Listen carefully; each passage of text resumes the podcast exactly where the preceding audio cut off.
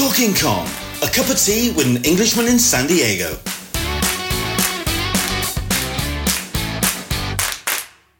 Season 11, Episode 2 Alex De Campi.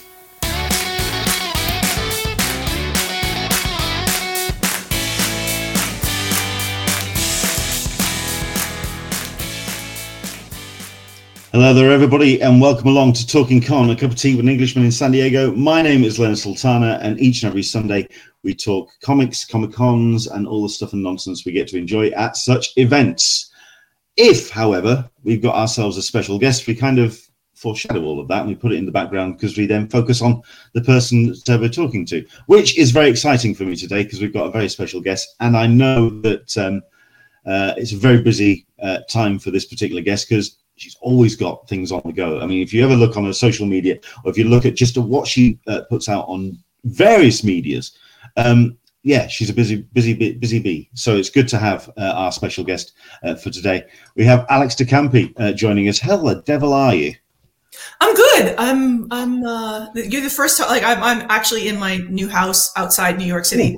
Um, and if you, it's a bit echoey because uh, everything is in boxes and I haven't unpacked yet. Um, Listen, it's great to have you on the show, and it's great to see the new house. Well, I mean, you're looking so like. I mean, I know that the the usual thing is that moving houses were the most stressful things that you can do in your life, apparently. Um, but you, like I say, you keep yourself pretty busy anyway. So I'm just, is this one of, is this been something that you can actually use to relax? Perhaps as a, a thing to do to kind of chill out? No, I mean, part of it is that we're still, we still have the apartment in Manhattan and we have this house and the apartment in Manhattan is, is going on the market very soon. So I had to tidy everything before I left. Um, so the photographer could come in. And the thing about when you put a, an apartment, a New York City apartment on the market is like it has to look like no one lives in it. Like it has to be incredibly minimal and surfaces have to be clear like not how normal people live. So just you know just uh, the past two months we've been taking things up to this house and stuff you know, my, my poor daughter i'm like if you're not going to use it until the summer it can come with us. Um, and just taking little things uh, every every every week in the back of our teeny tiny car um, and then this week, just like sweeping everything off surfaces and putting it in tote bags, the photographers could move around and just and you know full top to toe clean, on top of a full time job, on top of comics writing deadlines, um, on top of being a single mom. So I don't sleep.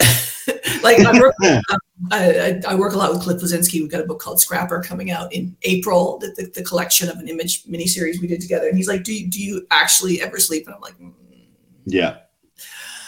So uh, I mean your, uh, your output is to write the final arc of Full Tilt Boogie, which I've said I would have done at the beginning of February, and I've got enough of it done, but I want to get it has to get all done this week. wow. Otherwise, it just crashes into other deadlines. I need to hand a book off to Hassan for lettering, and there's I have to do things with the pages and do the final lettering scripts. I normally letter myself, and it's it's a lot and unpack. Well, yeah. I mean, it, like I, I, follow your social media. I know exactly how manic it can get. Uh, you do keep your, your, a lot of plates spinning, so it's great. I mean, is that something that you you enjoy having that many pro- kind of projects on the go, that many things kind of happening, or do you like to focus on a, a project until it's uh, done to completion? How how do you, how how is your process like that? I mean, I always joke, and this is horribly misogynistic, but I always joke that like um, you need a wife project and a mistress project, and the wife pro- and the mistress project's a project you run away to when the wife project's like too hard, and then eventually you give the wife project to your publisher, marry your mistress, and create a job vacancy. So I always have at least two projects going on at once. Um, and then I will, you know, forget about something, or I will agree to do some work for hire, which I almost never do. Um, and then I'll find myself with a third or fourth project on top of that. You know, like the, like last year was supposed to be parasocial and bad karma, and then Cliff calls me up and it's like, "Hey, do you want to do a book together?" I'm like, "Sure, that sounds really fun." And it's a it's a um, post-apocalyptic. We sort of like started this whole trend towards like adventure pet stories that is now happening with like that series at Boom and Tom King's Work for Hire series and all that. Yeah. Um, and um, you know, it was, it was something I hadn't done before because I, I you know, I, I just as much of a full on like action, all ages, like highly sort of like emotional, fun story. Um, there it is. It's a gorgeous hardback, 1999, comes out from Image on April 24th, and it's like 200 pages. Um, lovely wrap cover as well. Um, and so that was a lot of fun. So I said yes. And then that was a monthly series, and I don't do monthly series. I don't do monthly series for a reason. And it nearly killed me. um, you know, I think that one of the ways I manage to have multiple projects going on at once is um, I, I make graphic novels. Like I, you know, like and the book comes out when we're done, you know. so I can balance yeah. a few things, or you know, if an artist has something come up in their life and they need more time to do something, it's fine. Like I, am fine. I'll just start writing something else. We'll work on a novel, you know. Work, you know. Um, but the the monthly schedule was was hard, uh, very hard. Um, and I don't think I'll do it again. Actually, I I I, I just like putting out a book. Um, so that that was my brief reflirtation with monthly. I still do um you know stuff for 2000 AD. I've got a series sure. running Prog at once right now. In fact, um, Full Tilt Boogie, the second arc of it. Um, and I'm writing the third arc now. But with the Full Tilt Boogie stuff, I just write the entire arc, you know, and hand it off to Ed, and Ed draws it when he has time, and then we deliver the entire arc to 2000 AD, and then they schedule it and publish it. So I just like that as a as a working method. It it it, it is forgiving towards what is an often unforgiving schedule that I keep.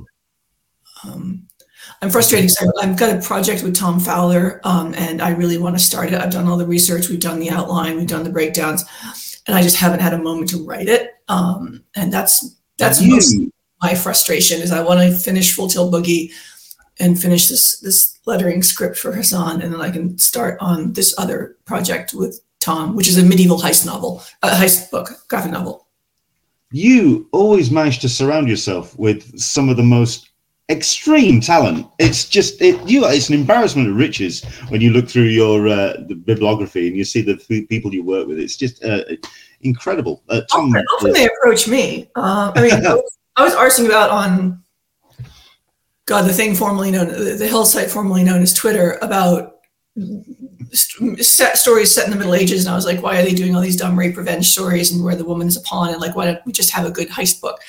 And why don't we put it around like this historic event? And just Tom just pops up in my replies and goes, I draw that. And I'm like, like when Tom Fowler pops up in your replies and goes, I draw that. There is one answer and one answer only. That is yes. Yes. Um, Very much so. And I work well together. Erica Henderson and I work well together. You know, um, and then some of it's just been blind luck. Like I got to do a story with John McCrea in the in the Dread um, uh, battle crossover that happened a couple a couple months ago in 2000 AD. John loved it because I sent it to him. I'm like, John, you don't have to draw any backgrounds, and you get to draw lots of gruesome monsters. He's like, Yes, this is the best script ever. Because of course, in in all of the uh, 2000 AD stuff, a lot of it's Mega City One, and you you have to draw backgrounds in Mega City One because the point of Mega City One is it's incredibly detailed. Um, and where I set the story, which was Dead World, it was like like the background is fog. There are a couple of rocks. Go for it, John. He's like, yes. Um, and then I got to do something with um, gosh, who else I worked with recently? Um, Is this where you really start running out because there's just so many running out of names? Yeah, yeah, like you know Ryan Howe, uh, who did Bad Karma with me, um, and Tony Stella, who did the cover for Bad Karma. It was a famous, famous illustrator. You know, we just kind of knew each other on social media, and sometimes you just go up to people and like, "Hey, would you have time to do this?" And again, the thing about a graphic novel is I can be like, "It's going to take me a year to write this." um, you know, do you want to spend a couple years noodling away on it around other projects for the shitty page rate I can pay you up front? And then we split all the proceeds and ownership and image. And they're like, sure. Um, you know, sometimes going to people and saying, you know, I have a monthly, even a six six issue monthly, takes a lot more scheduling than, hey, I have a graphic novel that you can do around other things. And Bad Karma is massive. Bad Karma is like a 310 page book. Yeah. It's a doorstop. Like, uh, hang on, sorry. Just That big motherfucker. It's well, I mean, safe to say, the one thing that I mean, certainly from the books that um, uh, I have of yours, and I've got a couple just to hand. Uh, yep. I mean, you don't do small books. No, that, no, you, that that there could do some damage. Yeah, no, and the parasocial, like you know, which is yeah. I mean, even what you would consider a smallish book. I mean, true that could take out a mid-sized cow at speed. Yeah, yeah that, that could do some. That could do some work. an image. Um, you heard it here first. Um, so both Madi and True War Stories got greenlit to be reprinted at Image because they came out during the pandemic, and then yes. Z2 almost immediately pivoted to only doing music books and not doing creator-owned stuff anymore, which is fine. Like you know, I I I wish them only the best. They gave me all the rights back, gave me the rights back to Bad Karma as well, which they paid mostly for. Um, so, but we're gonna. It's been a few years, and we're to reprint the books and, and they'll be available digitally as well, which they, they were not before because Z2 didn't have a digital thing. But Eric's allowing me to put them out again, which I'm really psyched about because I'd love to do a a sequel to True War Stories. It just oh, right. that book had almost like you know zero editorial support. Like it was me and Kai against you know with you know with a production department that was actively undermining us in terms of just screwing wow. up most like basic you know you'll notice the cover of true war stories the hardback is slightly off center like, yeah, that's because um, they didn't send me a spot. Uh, they didn't send me a. I, I actually, th- I actually thought that was kind of like to do with the wraparound, as it were. As, well, know, no, what it was was they didn't send me a case template. When you're doing a hardback case, you get a t- the printer sends you a template. You pass it on to whoever's doing layout. They never sent me one, even though I asked for it repeatedly. Then, when I was in the middle of traveling, they said, "Oh, the spine's are different width than we thought it was. Can you send it redo it, redo a version like with it with the correct spine width?" And I'm like, I'm on the road. I literally can't. Can you just do the spine with yourself? It's not that hard a thing. And they went, sure. And what they did was just stretch the spine box. They didn't move everything else over with it when they expanded the spine, which is like kind of graphic design 101. Like that's like embarrassingly one like that's an embarrassingly low level fuck up. Um, and I was like, come on. And I finally got it. I'm like, come on, guys. Like I, I had you do one thing. And I hadn't let them touch any of the other designs. I, I knew that um, their designer was self-taught and was just like oh boy didn't know the difference between an extended version of a font and a regular didn't understand didn't know that there was a, like a, a do not hyphenate button in in the paragraph part of like photoshop and illustrator so you could force it not to hyphenate weird things at the end of at the end of um, lines like it was just like you know and and i was so used to image like everyone says oh image does nothing for you which is a lie. Image does some of the best copy editing in the business because um, Image doesn't like when you're like when your books have mistakes in them.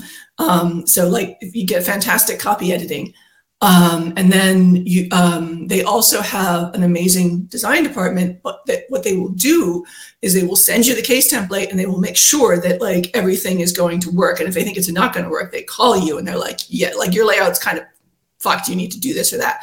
And if I had said to them, look, can you you know, if I if I had said to the image production department, look, I'm really sorry, I'm traveling, I, I can't do the adjustment with the spine width, they'd be like, all right, and then they do it and it would be perfect. And they check with all the lines up with it because some of these hardbacks, like with the actual like the, the fold part of the hardback, like there's a little bit of design fiddliness around there, and it would have been flawless. And I was so used to that as like you know as a kind of like a, a low level standard for like a basic um, production hurdle to get over. Like I just assumed that I was dealing with professionals and I was not dealing with professionals. And then I, my cover came back off center and I'm like, some things you can never forgive. No. that's, but, you know, I love the book. It's still a beautiful book. And, um, you know, I, I, and I still have, of course, because I have all of the production files, because I did all the lettering and pre-press myself, it's very easy to pass it on to a new publisher. Um, and I'm excited well, to release because there were a lot of people who couldn't get it because it, it wasn't, it wasn't available digitally. I mean, I can imagine this was especially. I mean, I'm I'm a big fan of Z2. I thought, um, I, I mean, certainly the, what they did with Madi, I thought that was a great production. Thought that was. I mean, this was a very. I mean, we had Kai on uh, mm. the show uh, during uh, pandemic and when this book was coming out. Yep. And um, even just from talking to Kai, it's a very personal book to her, but it's also a very personal book for yourself as well. You yeah. really wanted to pour heart and soul, and you do with all of the, the books that you you put out, uh, or certainly with the stories it, I've read it's all heart and soul. There's, it's all there on the page. This one is, uh, must have been especially. Yeah, especially, yeah. No, I really wanted it. I really wanted to be well produced, and I really wanted to have like wide distribution. Um, and you know, the print quality is lovely. Um, it'll be nicer from Image because they're they, they have a really good hardback printer, um, as you probably saw from Bad Karma and, and Parasocial. Yeah. But yeah, my my principle is always that like uh, every book I produce, I want to be okay with that being the last book that I ever produce, because in comics it very well could be. So That's you know, very good. I like that philosophy. I don't I don't like there's enough mediocre crap out there already. Like I'm not just gonna put out um content content or high concept crap that I'm hoping to get optioned or something like like they're like I I literally do not have time for that. like I have too many other competing demands in my life. Like if I have to go happily to the page, I have to really want to produce it because every book is a struggle. Um, and because every book is a struggle, every book could be my last. You know, I'm incredibly fortunate that Image continues to like support my bullshit. Um, you know, I I have a publisher. I'm very lucky um, because there I, I will I will not publish with anyone who takes secondary rights, which leaves me with two publishers Yeah. in monthly comics, like Image, some Dark Horse contacts.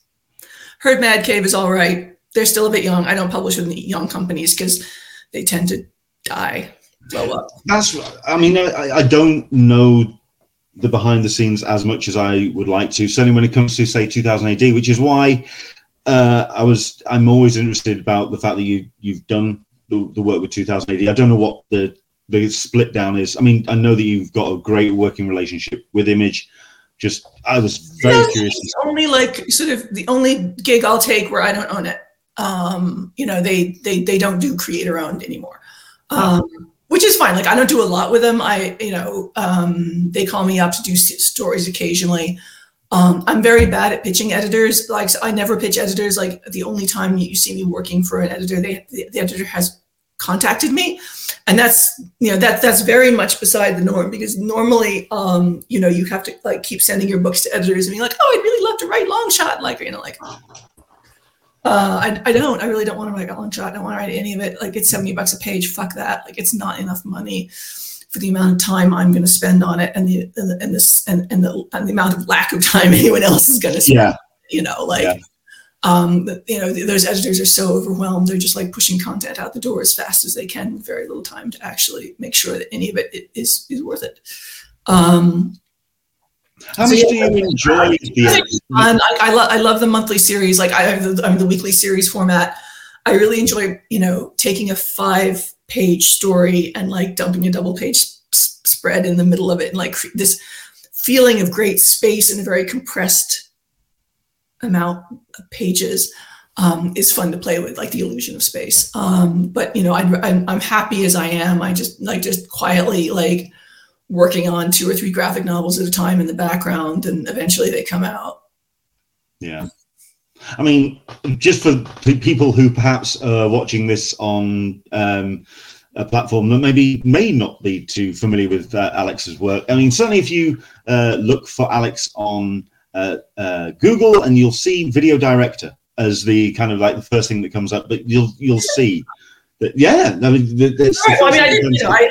I, I there's loads of other things you've got to do. music It seems like the editing seems to be a real passion.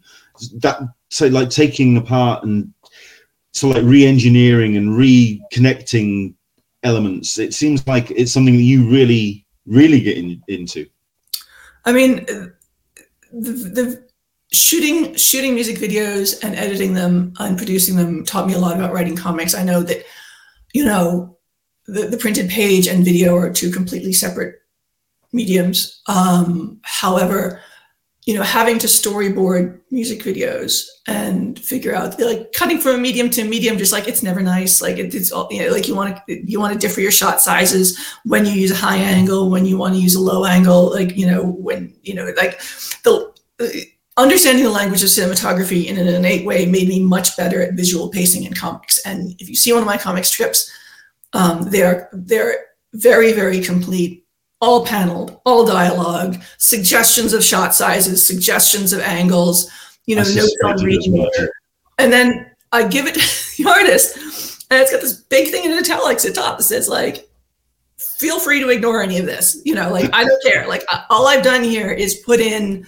a baseline visual pacing so I can make sure the story works visually and I've done my job.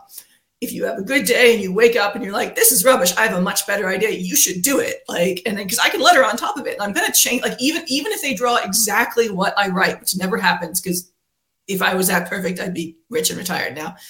Um, I'll change the dialogue anyway when I'm lettering it because sometimes you know sometimes like i was a little bit lazy four months ago when i wrote it or like a year ago more frequently um, sometimes the dialogue becomes unnecessary. Sometimes you know i'll add sound effects i'll remove sound effects. Like sometimes like you know someone picks up some keys and you want it to be obvious that the keys are in the hand so you put a little sound effect next to the keys so your eye goes to those letters and it's like oh the keys. Whereas if you didn't put the letters there the, the, you're not breadcrumbing it well enough for the um, reader to notice that unless it's something you don't want them to notice at that moment in time. Sometimes you do that. You don't want them to notice it, so they read through and like you know the gun is in the hand, and you're like, oh, when did they pick it up? And you saw it was clear on the page, you just didn't notice it.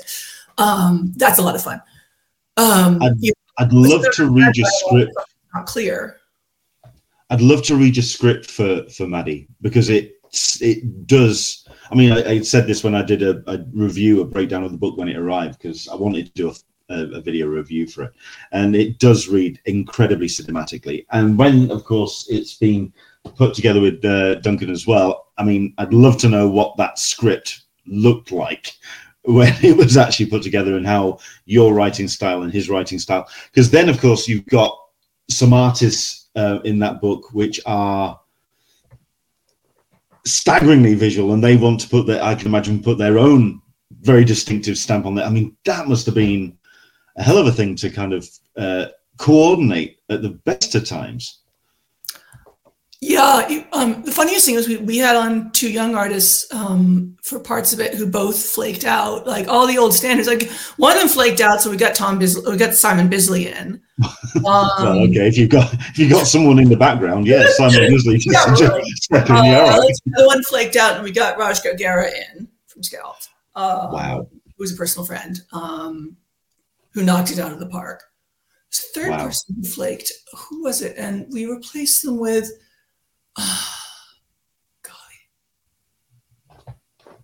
I can't remember. Um, but we placed them with another like absolutely legendary artist, which was which was kind of funny. So we were like, let's give these new people like let's give some young artists like a place in this, and they all just like didn't get their shit done. Wow. Um, and then we called up intimidating. Like you know, Simon's famous for like taking a wee while because he paints it, and Simon was bang on time. Intimidation, maybe. I mean, maybe they saw the, the so email, email chains and sort of like going, who on earth? Who, who else are we talking to? And who else is on the, in, this book? We weren't, uh, we weren't doing group email chains because like because there's always there's always at least two people who don't understand they should never reply all. Um, if we did group email chains, uh, like for something like the finance stuff and, and and royalty payouts, it was all BCC because I just you know like, mm, um, yeah, I mean like I don't know, like it just you know it, it happened. Funny thing was, one, one, yeah, one artist, she quoted me a rate. I said, that's not enough money. I'm paying you $300 a page, not 200.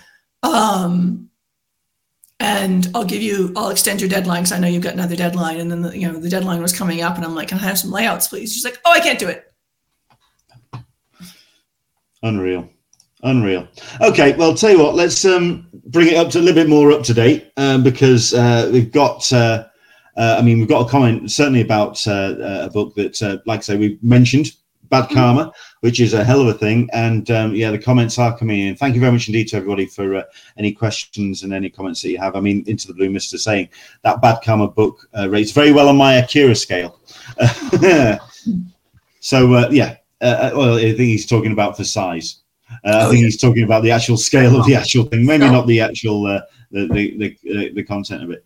Uh, I mean, like I say, you've got plenty of uh, books that um, are doing their rounds. Full Tilt Boogie as well.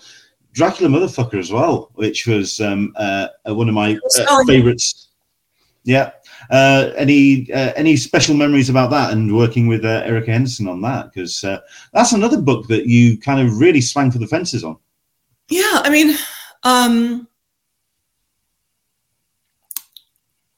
you know, I, I mean, I, Erica and I just had a lot of fun doing it. You know, I, I kind of this some some books come slowly, some books come at you in a fever dream of a week's work, and Dracula Motherfucker was was one of the ladders. It just like came out, um, and I think I'd left enough room in it that Erica could just experiment visually in a way which you know I, I thought was stunning. I loved her color choices; like they absolutely make the book.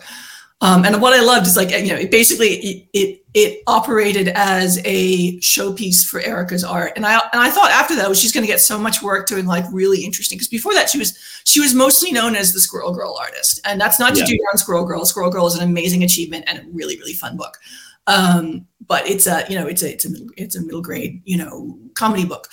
Uh, and she's continued to do books like that with, with Ryan North, with the, the primary author of writer of Squirrel Girl. Um, but I thought after Dracula Motherfucker, she'd get, you know, a whole bunch of other offers of like interesting stuff, um, more grown up, more visually innovative. And like she just didn't. Like, I don't, I mean, I think she's also after after finishing Squirrel Girl, I think she's like really kind of stepped off doing work for Marvel. Um, yeah. out of preference. Um, I think she'll do the odd thing for DC. I think she's done a couple of Harley Quinn things in in some one of their regular anthology books that I can't keep track of. Um, and they've been very well received. But like, you know, I, I'm surprised that nobody else has really grabbed on to Erica and said, let's do something absolutely buck wild because she can do it. And the funny, and, and then, you know, you look at Parasocial next to that, which is like Dracula Motherfucker, like there's a different location every spread pretty much. It moves along like that. Um, and there's no breath to it. And then Parasocial is, uh, you know, a, very large part of it takes place in two rooms. And that was kind of a fun thing for us in trying to make sure that like the location didn't become oppressive. Uh, I mean, it was the location was supposed to be oppressive and claustrophobic, but like it, it didn't, you know, it, uh, continually figuring out how, how we keep the visuals fresh of these two people kind of circling each other in this very claustrophobic space um, and that was that was a lot of fun. Like I, I'm I'm very pleased with Parasocial. Um, you know, I think the ending of it is one of the best things I've ever written. Um, just from how unexpected it is, and there are kind of like multiple twists at the end. Yes, um, that was that's a very good word to describe it. Um, yeah, more endings than Johnny To's election. Um, but yeah, I, you know, I, I, and, and we're slowly working on a third book. Okay. Uh, which is tentatively called The Intruder, after a Claire Denis film, because we are nothing if not incredibly stuffy and pretentious. um, it, the film inspired the book in many ways, but it's very different from the film. Um, I like Claire Denis a lot. Um, but yeah, I don't like. No, I, am not even done. I'm not even anywhere near. I'm not even halfway through the script on that one. Again, it's just it's just been time. Like this has been a, a rough year in a lot of ways, uh, time wise. I've had a you know a, a, a, terminal illness in the family. I've you know like I've been moving house. Like it's just been. I started a new job, which I love. Um, and which allows me the freedom to kind of pick and choose my comic commitments because I, you know, and also gives me healthcare. Yeah, healthcare.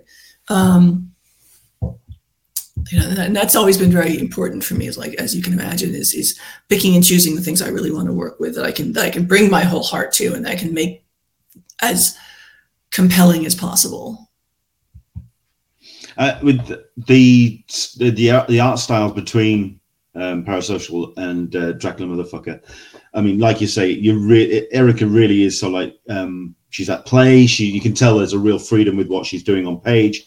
And there's a real kind of uh, sense of okay I'm, i want to try something new. I want to do something else with it. Is that what you're encouraging with this third book as well? Is that oh yeah. let, oh, yeah. let erica run free?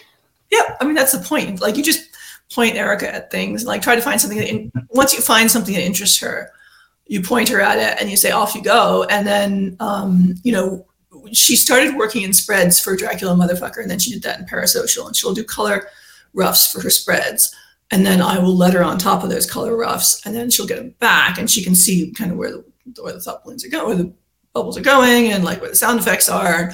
She can critique my sound effects, um, uh, and um, you know, and then it's it's a very it's a very calm, pleasant process making a book with Erica. I think I mean, you know, I've been lucky in that um, you know, pretty much all the artists I worked with this year, like Erica, uh, Ryan and Dee on Bad Karma, which was an incredibly laid back experience. I mean, while Dee was in absolute hell over some color work on books there, he wasn't getting paid and like was, you know, people were saying they were going to give him a 28 page book and then handing him a surprise 64 page book with the same deadline and then not getting paid for that, you know, and then, you know, Ryan and Dee and I were just like, making this book really calmly and peacefully and everyone was getting paid on like you know like they got the the pages got done when they got done and nobody rushed and if someone else had to go do something for a month that was fine and um and you look back on those books as something really wonderful like just because the, the, process of making them was so artistically enjoyable. Same thing with erica. Um, you know working with ryan kelly who's an absolute delight on and who can draw anything. Like he needs to be drawing Dredd. He really does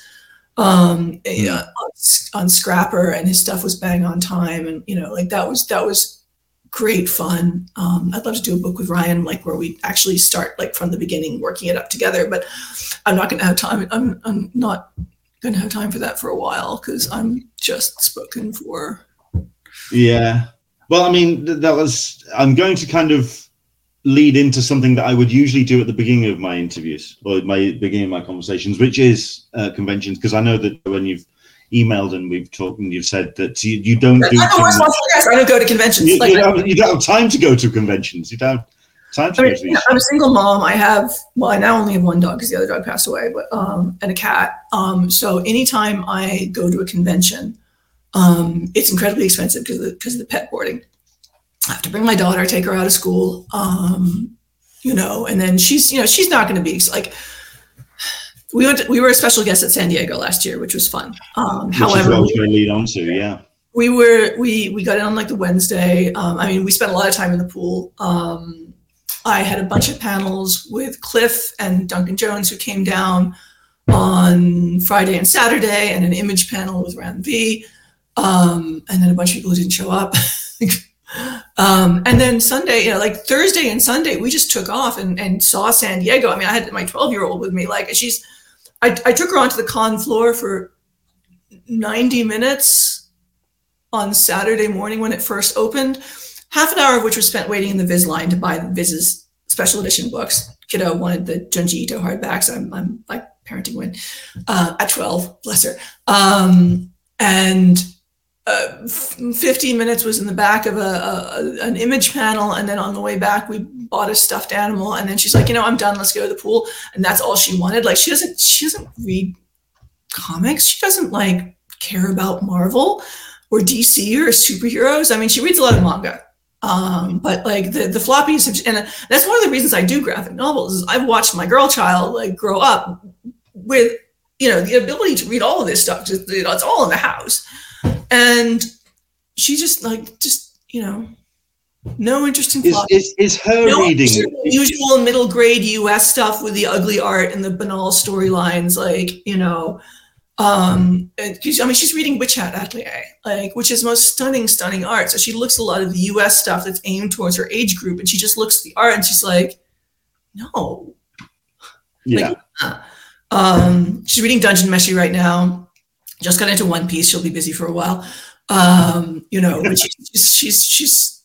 I, I, love watching what she picks out. She got a um, book token for her birthday from her nana and granddad, and so we went to Barnes and Noble and we were wandering around the, the the, the manga section with her and one of her friends from school and me. And I'm, I'm like buying like Homunculus and like you know the the the and blame and the you know the the collected monster edition because monster Naoki Urasawa's monster is very much what taught me how to write comics and like how to create a page and so like I and I read it when it because it hadn't come out yet when I started writing. It hadn't come out in English, so I was buying it at Angoulême when I lived in London in French, reading it. In, I've read seven volumes of that goddamn book in French.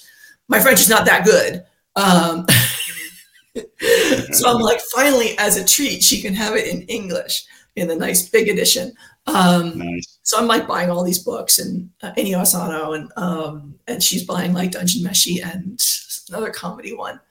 Um, but yeah, she reads interesting, like she reads really interesting stuff. And like, I love it. I love watching her read, but it's weird to see like how much US books and especially US Marvel and DC books are just, you know, yeah. like just not of interest.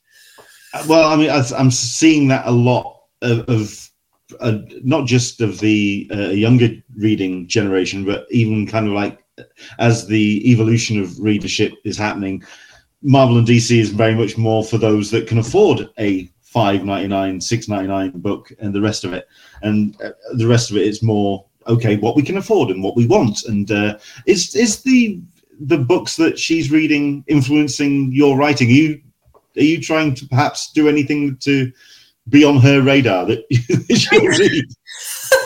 I mean, uh, I got to point out a couple of my books at Barnes and Noble to her and her friend, and and and and, uh, and uh, the the, the um, cover blurb I did for King in Limbo, which is a, a, a book, um, very good book, um, which is fun. It's like, look, mom, jump scare! Like, there's there's there's, there's bad karma on an end cap in Barnes and Noble.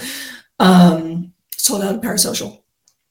Um, but you know, I have I, I am working on a book with Carla Speed McNeil uh, that's a um, middle grade like animal adventure book. It's it's it's kind of like it's very kind of Miyazaki meets something like you know, like like Rats of NIMH or you know like sort of an old um, Ralph Bakshi like Hayao Miyazaki story.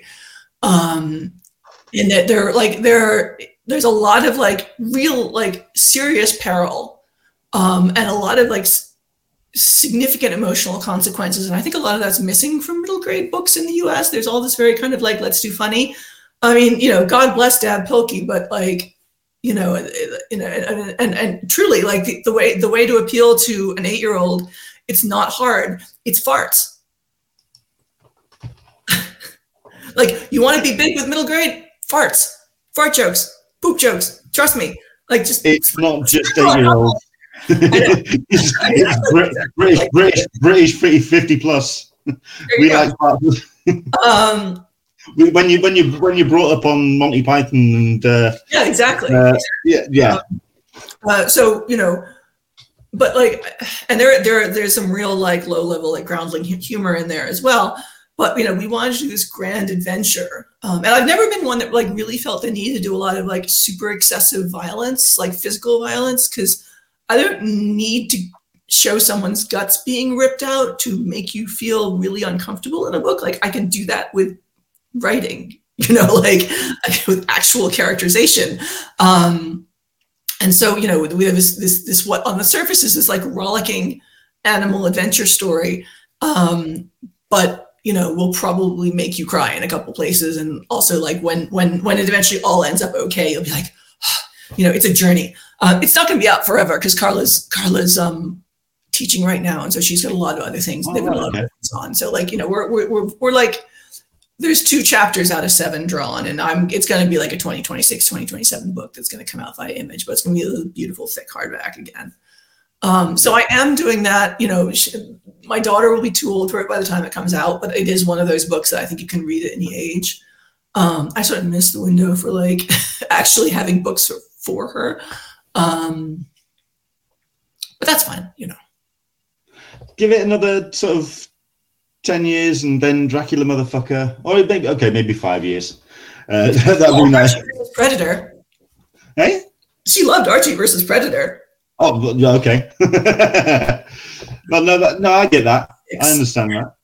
Um, so, I mean, a, a, very quick observation then, uh, when it comes to the uh, the books that you're doing, and you're saying that you're kind of like stepping into a genre which is just kind of uh, uh, uh, cracking on. For example, like you say, you're talking about um, a book, Scrapper, which is just excellent. And you, there are those books out there at the moment, which are the animal books. I still think with Dracula Motherfucker, you kind of preempted this whole Dracula explosion of books. You were there first. You you kind of you you got there. You... I'm the only one who's done something interesting. I'm sorry, I'm the only one who's done something interesting with Dracula, like visually. It's like, oh look, it's a man in a tuxedo with a with a with a with a, with a velvet robe that has to smell of the moth. Like you know, oh wow, I'm like, who cares? Like again, you know, it's yeah. like why are we just redoing these things without doing anything interesting with them? With the Skybound one, I can kind of, understand because they were obviously uh, tying in with the Universal Monsters um, uh, leg- legacy of it all, and I'm also a big fan of the artist of that particular book. But no, I get it, and I totally understand what you're saying as well. Um, you've got yourself um, a fan in the building. You've got uh, Rich Johnston saying everyone loved Archie versus Predator, and he's not wrong. It was it, was, it was a, a, an excellent book. Oh, I um, back on the subject of like of conventions, like what people should do like i know like the convention is like this multi-day extravaganza but the number of people who like we went to the san diego zoo and did this whole behind the scenes tour. Absolutely recommend it. Kiddo had a great time. Um and we also went to scripps aquarium. Um you know, i rented a car so we could just drive around wherever we needed to. Yeah. and you know we, we we met an octopus. I got to hang out with an octopus like actually like have the octopus climbing up my arm and my daughter climbing up my daughter's arm as well um, you know, there's so much fun stuff to do around San Diego, and we had a lovely time. Mo- mostly because we said, excuse me, um, you know, we're going to limit our convention to two days. Going to be absolutely there for it. Daughter gets to go to the pool every evening with me because she loves the pool, and then we would do things for her specifically the zoo and the, and, and, the aquarium. And you know, you've never you've never seen a jaded 12 year old as excited as you've seen her at the aquarium. Like I don't know what it is about aquariums. It's just like running from display to display, being super excited, and that was like delighting me as a mom. Because like here's here's she was she was an extremely jaded Manhattanite 12 year old. Like, I, I, mean, myself and the missus, uh, when we do go to San Diego, we go the week before mm-hmm. and the week after to literally. Cause, I mean, it's a hell of a distance to go uh, to California. Uh, yes. So we've got to kind of make a, a three exhausting from England. Absolutely exhausting. Uh, ex- exhausting from the UK. You know. Yeah, very much so. Um, so uh, yeah, the the zoo we uh, do. Um, um, the first year we went to San Diego, though, um, it kind of got a little bit overwhelming on the first day. Uh, certainly for Caroline, uh, she got a little bit tired of being prodded and pushed, and everyone kind of yes. barging into it. So we took the day away and we went to uh, SeaWorld um, which was all great and it's all fun and it, like you say, it's all fascinating. It's great to see the uh, the animals and uh, certainly the, uh, the the orcas and all of this. And then I came home and watched Blackfish. Not the best timing in the world to do that. Uh, that that may be that uh, yeah that was possibly not uh, the the best way to go at it, but there we go. Um, so with San Diego Comic Con and um, I mean the okay the three questions I usually ask at the top of my interview, which we, are doing this backwards, which is fine. Uh, number one, would the question would be, what beverage would you have? It is talking con, a cup of tea with an Englishman in San Diego. My tea's over there because I got so distracted with what we were doing. My tea's over there, gone cold. Uh, so that's that. What would what would be your beverage of choice on a Sunday? Uh, I mean, we just got an espresso machine, which I love. Like I, I normally make filter coffee, um, uh, tea, I'm a huge tea fan, but you know, things are so hectic right now. I actually need the giant club of caffeine to wake me up. Um, but normally, like if it's tea, I like uh, pu'er tea, which is a Chinese tea that you drink black. Um, and I like uh, green tea, um, but um, not so big on Indian tea. Sorry, India. Um, uh, but we gotta. That's the, that's the size of the teas. I go with. It's yep. it, yeah, yeah. It's, it's But the Nespresso machine, I just like push a button and coffee comes out, and then it like gets rid of the little cartridge, and I love it. Like, and the coffee's really good. Like, um, Keurig coffee is just like watery and gross, and like there's no reason to drink it. But Nespresso actually tastes like you know a proper espresso or a proper americano, and I love it.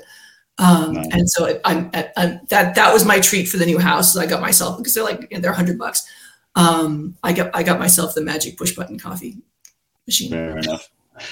Question number two, I ask, um, going to conventions, um, obviously you get the chance to meet uh, some of your uh, contemporaries, some of your idols, perhaps. Has there been any uh, situation where you've been to a convention or been to a, an event and you've found yourself a bit weak at the knees, a bit starstruck? Uh, is there any of those moments where which stick in your head?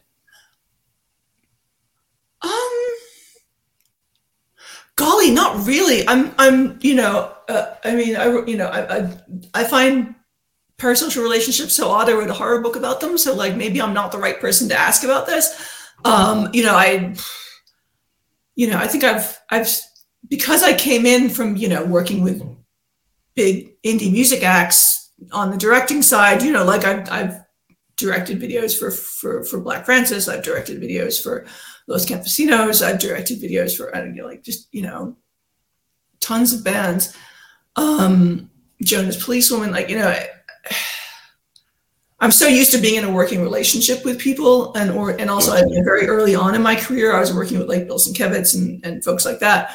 So, uh, you know, I, I I there's I don't think I've ever met anyone who I've been like, oh wow, you know, it's it's just I just kind of take people as they are, um, and I don't feel the need. I, I don't feel the need to actually like just go and touch somebody like they're at a zoo. Like I don't the, the whole photo op thing. I I don't get it. Like if I admire somebody's work on screen, I'm quite happy just to continue admiring it and not actually meet them.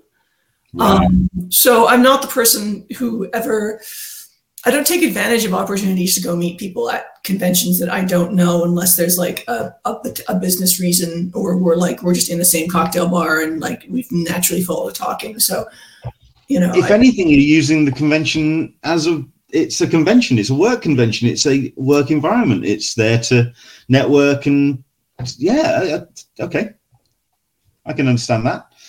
And question number three, I usually oh we're kind of switching up of the questions uh, this time around, this season round. And question number three is at a convention, if you do get the chance to step away from the panels or the various uh, meetings that you get the chance to or have to uh, squeeze into that weekend, where would you be found on a convention floor, where would you like to kind of like gravitate towards? Is it Artist Alley? Is it the illustrators? Is it any of the comic I mean, retailers, perhaps? I usually take a stroll in Artist Alley if Artist Alley is nice. Like back when Artist Alley was in Javits North and it had air and light, um, that would be where I go just to catch up with people face to face that I've worked with in the past or I want to work with. Um, I won't go to downstairs Artist Alley in New York Comic Con anymore. Like, no, that's gross. And also the bathroom queues are really long, so like forget that. Um, so if Artist Alley is nice and reasonable, I'll go there. But these days I tend to go in, do my panels, do my signings, and leave.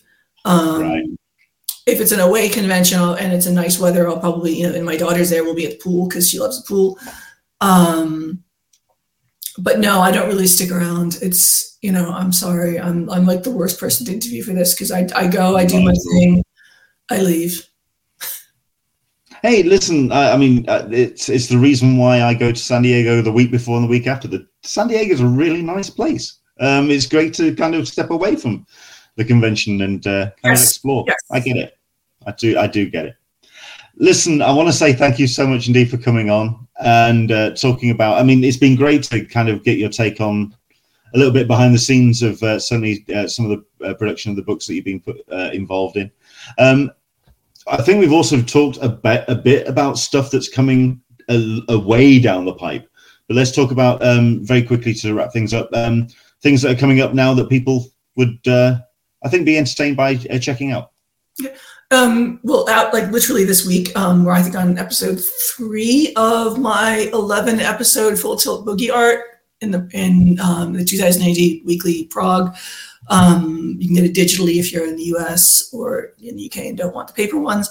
Um, Full Tilt Boogie is, is very much my love letter to kind of the Japanese space anime I grew up watching as a kid. So, you know, like um, Gatchaman and uh, Battle of the Planets. Um, Star Blazers, which was the name for um, a space battleship Yamato in the U.S. I don't know what, they. I don't know whether they, they, shared the American redub in the U.K. or you guys had your own dub. Um, uh, no, they, we shared it. Okay. It's, yeah. it's only very recently we're, we're starting to get kind of the good UK centric, but no, we, we kind of got uh, what okay. the Americans got.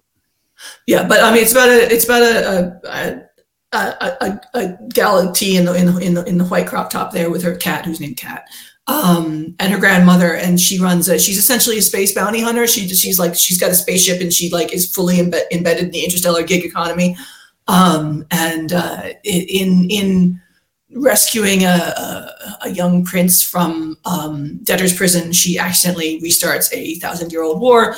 Um, and then things progress very badly from there, and she essentially becomes the galaxy's most wanted with this like Super Sentai force coming after her.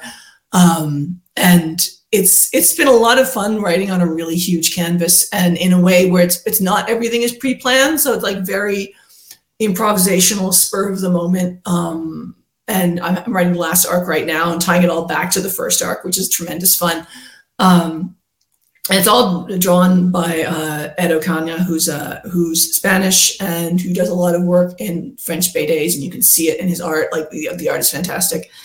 Um, so I highly recommend picking up that. Um, there will eventually be a collected edition of all of it. There's a small collection of the first story, which was uh, this actually came out of Regened. Like Regened was a divisive book for 2000 AD, um, the, the the all ages book. Um, yeah and I think a lot of people I have no problem with it. Grumbly about it, like people don't. Some, sometimes people don't like new things. Like it, it's like the, the what's 2000 AD doing? And because 2000 AD has never been for kids, like that's the thing. If you, I mean, I I do a, a couple of conventions here in the UK, and there's one that's geared around 2000 AD and British art comics, and the demographic is not up for change. Nope. Uh, but for for some reason, out of all of Regened, they likes Full Tilt Boogie. Um, I don't know why. Maybe it was just you, you know. Again, I don't write down to kids. I you know like the, the rules for writing for kids are very simple. Like no swearing, no blood, no sex. Like fine, I can do that. We had to change something into robots so we could blow them up without blood. You know, um, big deal. Um, but I think um, there, there's still like whole emotional consequences and there's there's a lot of horror in the story like quiet horror. Like I, uh, one of the things that really impresses me about a lot of japanese sci-fi is um, the ability to have like again significant emotional consequences and just have moments of great humor and levity and then have moments of really eerie horror like in the same chapter. Um, and so that's that's one of the things i was trying to do with with, with full tilt boogie and, and readers responded to it. Like i think you know it, it got enough positive letters that that 2000 AD wanted to continue it, and I've gotten three for you know the first arc, this second arc, which is my favorite so far, um, and then the final arc, which I'm which I'm writing at the minute. And there will eventually be a big collected edition of all of it. Um, but that's been that's been a lot of fun for me. Again, you know, when you spend three years working on something like Bad Karma, yeah. a year working on something like Parasocial, you know, I mean you just want to do something different. You kind of like want to do like a different, even though my writing, I don't think differs that much. Like I like the ability to try new things. Um, you know, Bad Karma is all set in a very realistic world. Like there are lots of uncomfortable conversations in cars um, and lots of action. You know, Parasocial is set in a very small physical space and is very very claustrophobic, like psychosexual thriller.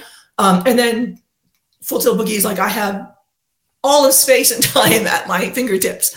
Um, so it was fun to it was fun to have that sort of variety in it. I mean, you know, you look at someone like Ed Brubaker who just who does this like really like I mean he's amazing at it. Don't get me wrong. Like this is not to just Ed at all. Ed is a truly gifted writer and everybody knows it.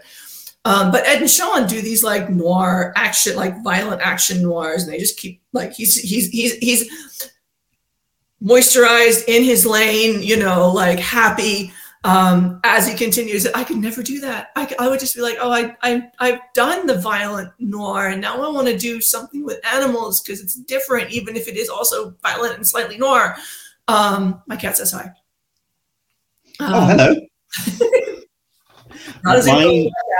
mine, mine, mine, thankfully, is not stirring. He's he's over there and he's thank goodness he's not playing up tonight. He's been oh, no, this this this one this one will go on any video call, like all my work calls. They all know her. My dog is behind me on, on his bed. Had to be brought in here because otherwise he'd be like walking up and down, being upset. Um, no, it's, it's you haven't paid attention to me for forty five minutes, Mum. What the hell? Oh, absolutely, yeah. Like no, she. Um, also know how wonderful she is. Oh bless. Oh my. Oh, okay. Ruffles. Lovely. Oh, it's gorgeous. She and she knows it. Ma'am, do you want to get down now? You are not happy, are you? No. Well, apparently, no. I'm doing this call with a cat on my shoulder now. Um, Fair enough. But yeah, no. Okay. 2000, um, Tilt Boogie was a great change from what I'd done previously, and then the book with Tom, which is a you know medieval heist book, that's different enough that it feels refreshing to concentrate on for a couple years you know, the book with Carla is all written, the animal adventure story, which is set in the deep south, which is a lot of fun. Like, because again, I've never set anything in the deep south, but she's from, they're from Louisiana. Um, and, uh, and so they're having a lot of fun, including, you know, animals that they grew up with versus, you know, the, my, my Yankee roots here. We don't have as interesting animals as they do down, down in the deep south. Um, Uh, You're getting definitely the, the distraction. This is this is brilliant. This is like, it's like Jaws. I'm gonna keep doing this. Dun, dun, dun, yeah, excellent. Well, Um, listen, thank you. I'll, I'll let you get off and attend because I mean it's a it's a well worn phrase, but uh, it's one that I appreciate in the house as well. Um, dogs have owners, cats have staff, and I appreciate you are back. Yeah, you're back on uh, back on the clock, and uh, someone's really wanting you uh, back on the clock. So we'll let you uh, let get off. Enjoy the rest of your Sunday. Thank you so much indeed for coming on. Where can people find you and what you're up to? Because uh, we kind of talked on Bluesky. You have abandoned the hellscape, as is your absolute prerogative, and you're quite right to do so. Because I've I've chosen Threads, but I have my foot in both camps. Where can people find you and what you're up to, and updates for what you're doing? Um, I'm on Bluesky in, in order of like frequency of visiting. Um, Bluesky the most, Instagram second, even though I never post, um, but I, I, I do look. Um, and then um, uh, X slash Twitter occasionally just to check out because I, I still have some friends who are only on there um, and who I like to see, but I don't participate much, and I, you know, I'm, I'm certainly not a subscriber to it. But I'm all on all of them. Like the nice thing about having an odd name, I'm on all of them and as at Alex DeCampi, no spaces, all one word, and uh, you'll find me there. Excellent stuff. Thank you once again for coming on very much last minute uh, and uh, talking to us uh, about your, the, the books and your process. Like I say, a, a huge fan. And if anything, this has given me an excuse to get Madi back out and reread this because um, um, while um, I read it when it came out and I do read it uh, on occasion, it's been a while. And it, I think the reason why is because it is so, that there's such an emotional investment in Yeah. the book. Um, it is, it's. I'm not going to say it's a tough read, but it's something that you have to Well, I mean, we had you know, we had people not like, steal yourself for, but Yeah, you I mean- I mean. I, like the, the the people whose stories we told showed us an enormous amount of trust. Um, Yes. and we worked very closely with them throughout. So like everybody saw their story at every step of the process. Um, so they make you know they felt like they were represented correctly. They had you know they would had input choosing the artist. They you know like everything. Um, and you know I'm really proud of that. I think it hangs together really well as an anthology simply because one person lettered all of it. So it, it you know, even though there's different artistic styles and the stories veer from like comedy through tragedy, um, and sometimes at this in the same story, um, you know, there were there was this like foundational like balloons are all in the same font. There's the same lettering hand throughout. All the fonts are all the same size. Like it, it, it it's cohesive, and there's that lovely interstitial art as well.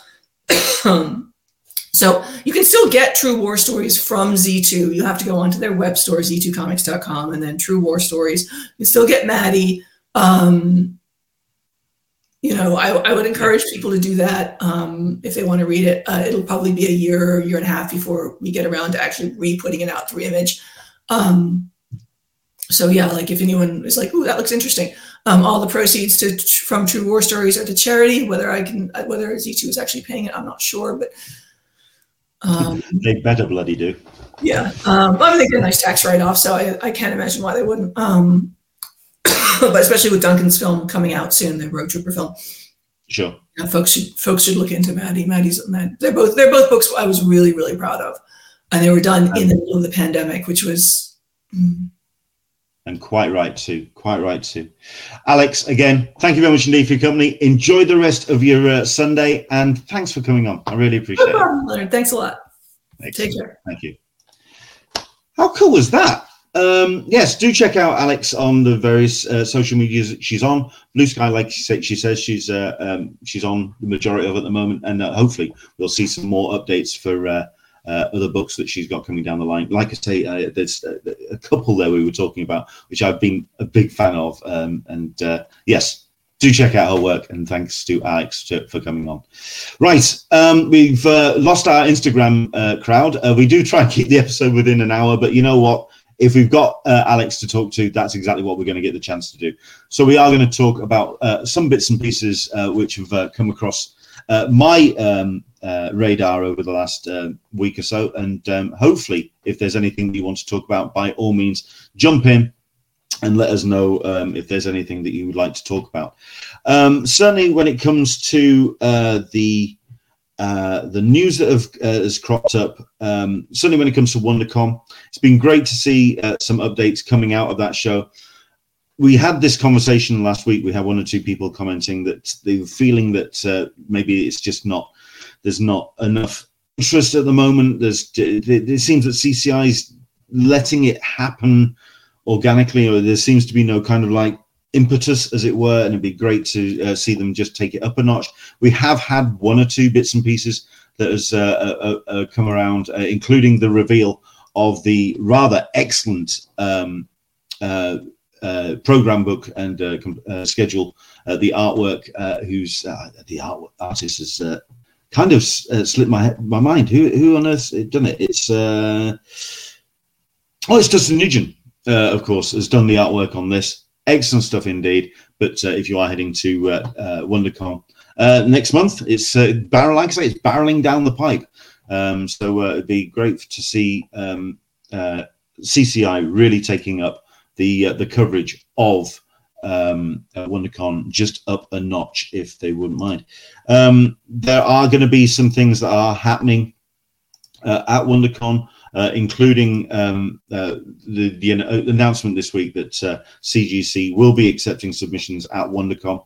Uh, so if it is something that uh, uh, you are wanting to really um, do something with your books and present them in that fine style, of course, CGC will be um, accepting submissions of comics video games, home video collectibles, uh, uh, TGCs, sports cards, and non-sports card at WonderCon. Uh, and that's going to be happening at the booth. Uh, so uh, if you're wanting to uh, check that out, go to uh, cgccomics.com for all of that uh, information. yes, if you are a hardcore subs- um, collector, one of those people that does their best to get their books clean, protected, yes, get yourself to the CGC booth, and that will be happening live on the, the convention floor. In March.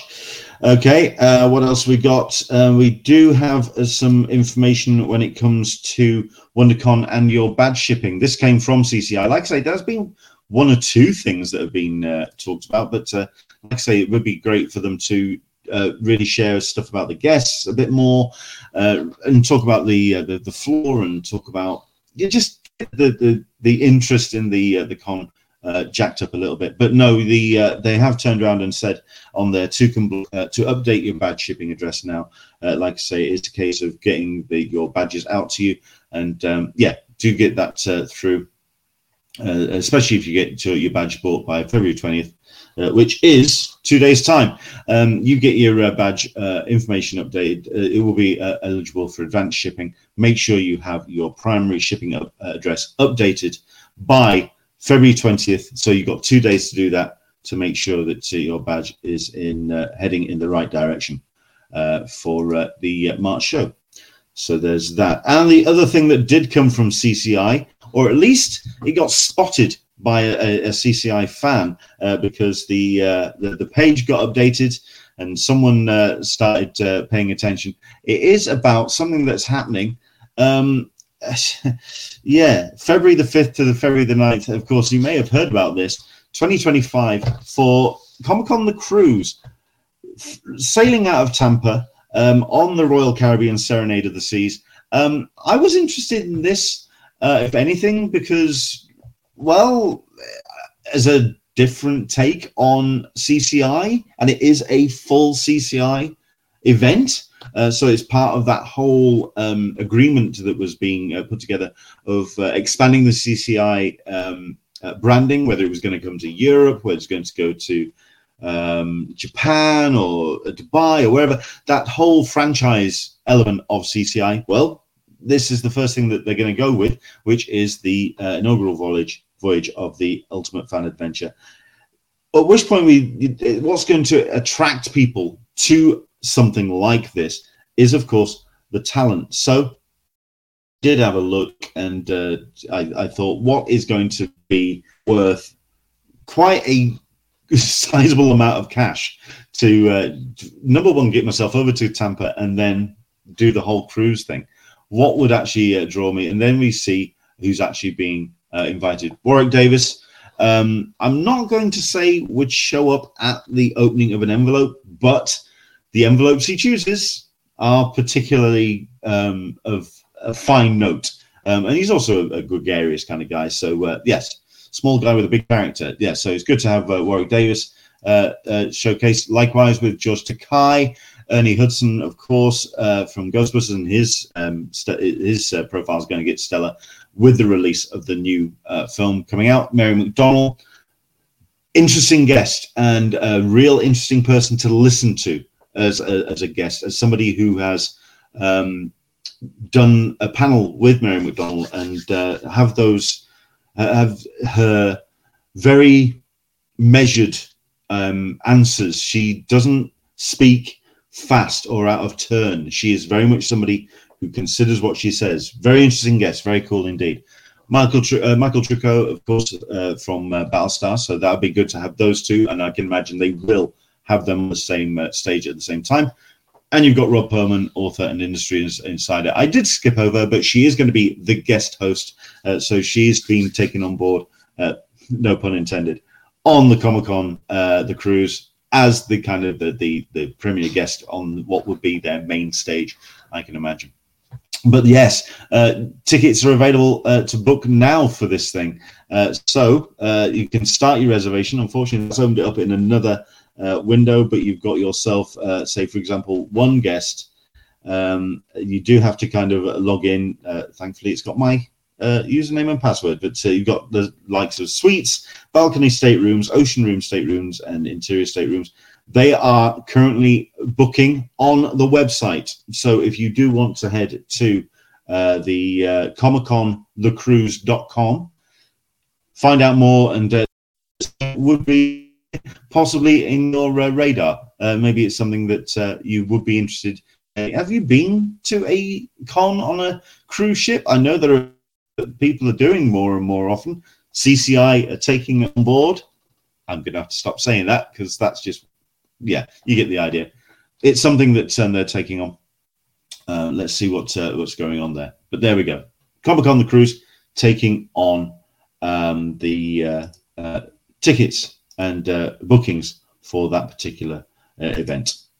Right. Uh, that uh, we're adding to the show um, when it comes to uh, things to feature. Um, certainly, when it comes to um, let's just check that I've got the right one here.